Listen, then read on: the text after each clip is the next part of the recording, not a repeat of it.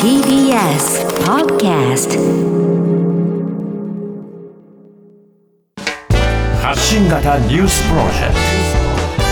ト。荻上チキ。セッション。トランプ前大統領を起訴。アメリカ・ニューヨーク州の大陪審は30日ドナルド・トランプ前大統領を起訴しましたアメリカの大統領経験者が起訴されるのは初めてだということです。トランプ氏の起訴内容については明かされていませんがトランプ氏をめぐっては不倫関係にあったとされるポルノ女優に口止め料が支払われその記録を改ざんした疑惑などが持たれており検察による捜査が進められてきました。検察はトランプ氏に対して出頭を要請したことを明らかにしていますがトランプ氏は一貫して疑惑を否定していて史上最大級の政治的迫害だとの声明を出しています。それではトランプ前大統領を起訴。起訴されるのは歴代初。こちらのニュースについて現代アメリカ政治がご専門。上智大学総合グローバル学部教授の前島和弘さんにお話を伺います、はい。前島さんこんにちはこんにちは。よろしくお願いいたします。お願いしますお願いいたしますさて今回の起訴内容というのは一体どの部分に当たるんですか？はい。今、南部さんからのご説明があったんですが、はいまだ起訴の詳しい内容はわからないんですね。うんただ、えっ、と、このニューヨークの方がずっと捜査していたものは何かというと、はいこれも先ほどご説明があったんですけど、ポルノ女優のところに支払ったお金とはいいうことです。これ、えートランプの元顧問弁護士のコーエンという人がいるんですが、うんえートランプの指示によって、2006年から不倫関係であった女性に口止め料13万ドルを払ったと。はいこれを2016年に分かったわけですが、ええこの2016年の選挙資金からどうも支払ったんだと。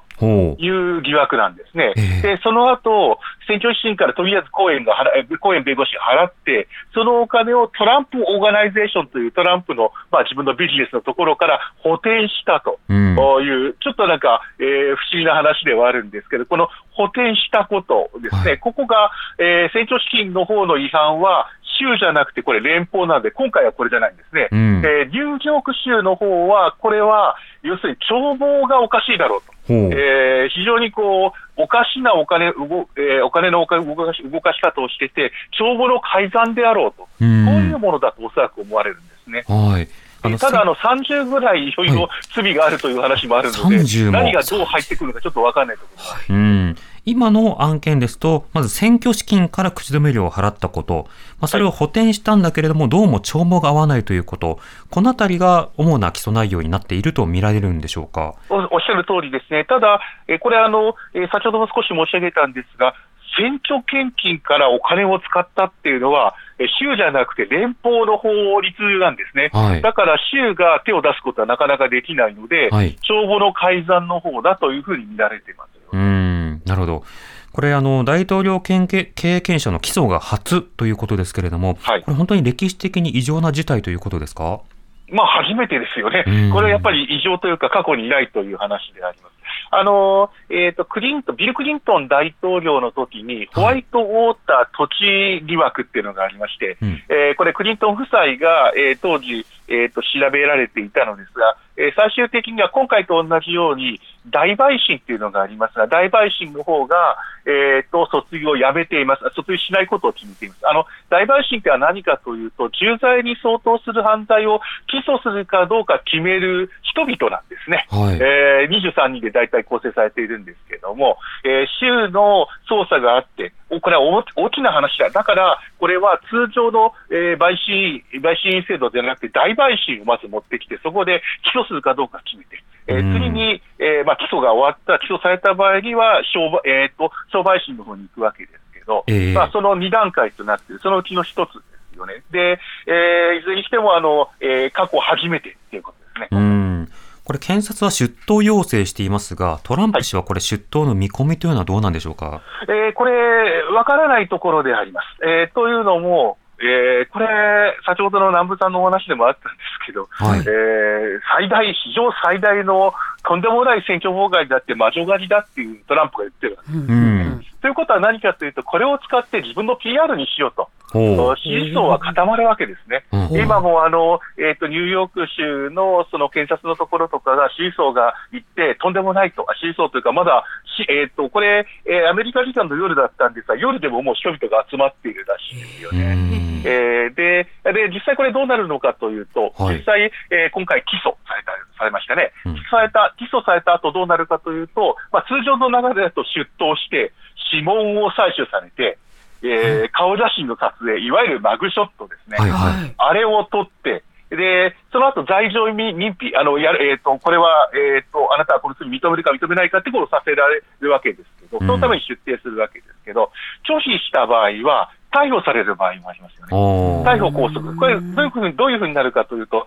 どういうふうに、まあ、考えてるところだと思うんですよね。逮捕されて、大きなドラマを作り上げた方が、人々が、えっ、と、お支持者がこれ喜ぶかもしれない。多分トランプ考えてるかもしれない。うん。一方、出頭してマグショットの顔を見せて、はいこんなに不当なやり方をされてるんだ、みんな団結しろみたいなことになどちらが、えー自分にとって得が考えてるんじゃないですか、ね。なるほど。損得という軸で考えた上で、まあ、被害者であるというアピールをしながら、まあある種陰謀論的なことにこう敏感に反応する人たちに、ほら、味方しろっていうふうに使っていくわけですか？おっしゃる通りです。えーこれあの、えーそもそも3週、2週間ちょっと前にですね、えートランプが捕まるんじゃないかっていうのは、最初 LBC のスカスクープであった、捕まるというか、えーニューヨーク州が起訴をす起訴の大陪審を開いて、おそらく大陪審の方では、えー起訴となるであろうっていうことを LBC がスクープで出して、その後1週間ぐらい後、トランプ自らが、いや、俺は火曜日に捕まるから、えー、ととんでもないんだ、えー、とこれ、こんなもん世の中許せない、えーみんな団結しろみたいなことを、えー、とツイートじゃないですね、うんえー自分の SNS で、えーこう言って、それがいろんなところにも拡散している状況です。なるほど。これ、今回、まあ、選挙資金が流用されたということ、帳簿の問題などが挙げられているわけですが、気になるのはトランプ氏については、本当に例えば議会乱入事件、えはいそれから機密文書の持ち出し、はいそれから出馬前から問われていたハラスメントの問題など、他の件でも捜査が行われて、そちらで起訴されていても、まあ、おかしくないなと思うんですが、そちらの動きはどうなんでしょうか？えーすんえーこちらの方も捜査が進んでいます。はい。えー進んでるんですが、どれもかなり慎重にやってますよね。えーというのも、やはり、えーっと、そもそも、まあ、えーっと、おこの話も2016年の話ですから、基 本今回の話も。うん他のものは2020年の話、あ、いや、2021年かな、議会の、えーっと、乱入の話は2020年ですし、1月はいえーっと、機密文書の持ち出しの話は2021年の話ですので、うん。えー後の方もやっぱりじっくりか、じっくり、えーこう、えーっと、捜査しているという形だと思います。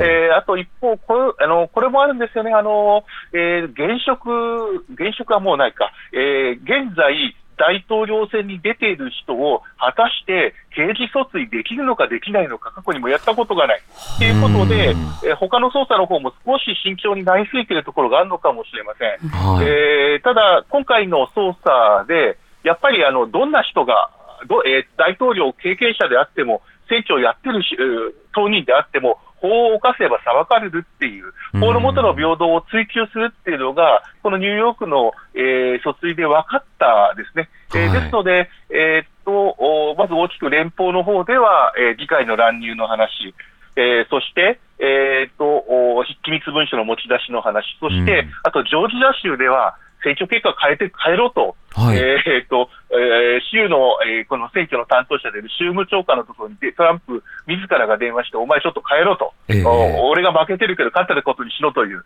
えーその明らかな司法妨害というか、選挙妨害があったので、うん。このあたりの訴追も、えー徐々にやってくるんだと思いますね。ただ、どうでしょうかね、タイミングですよね。大きい方を先にすればよかったんですが、はい。今回、帳簿の改ざんなんですよね。うん。これを見てところなんでしょうけどね。ねあの大統領があの要するに、えー倫理的にやってはいけないことをやったとしても、帳簿の改ざんでしょとなると、はい。え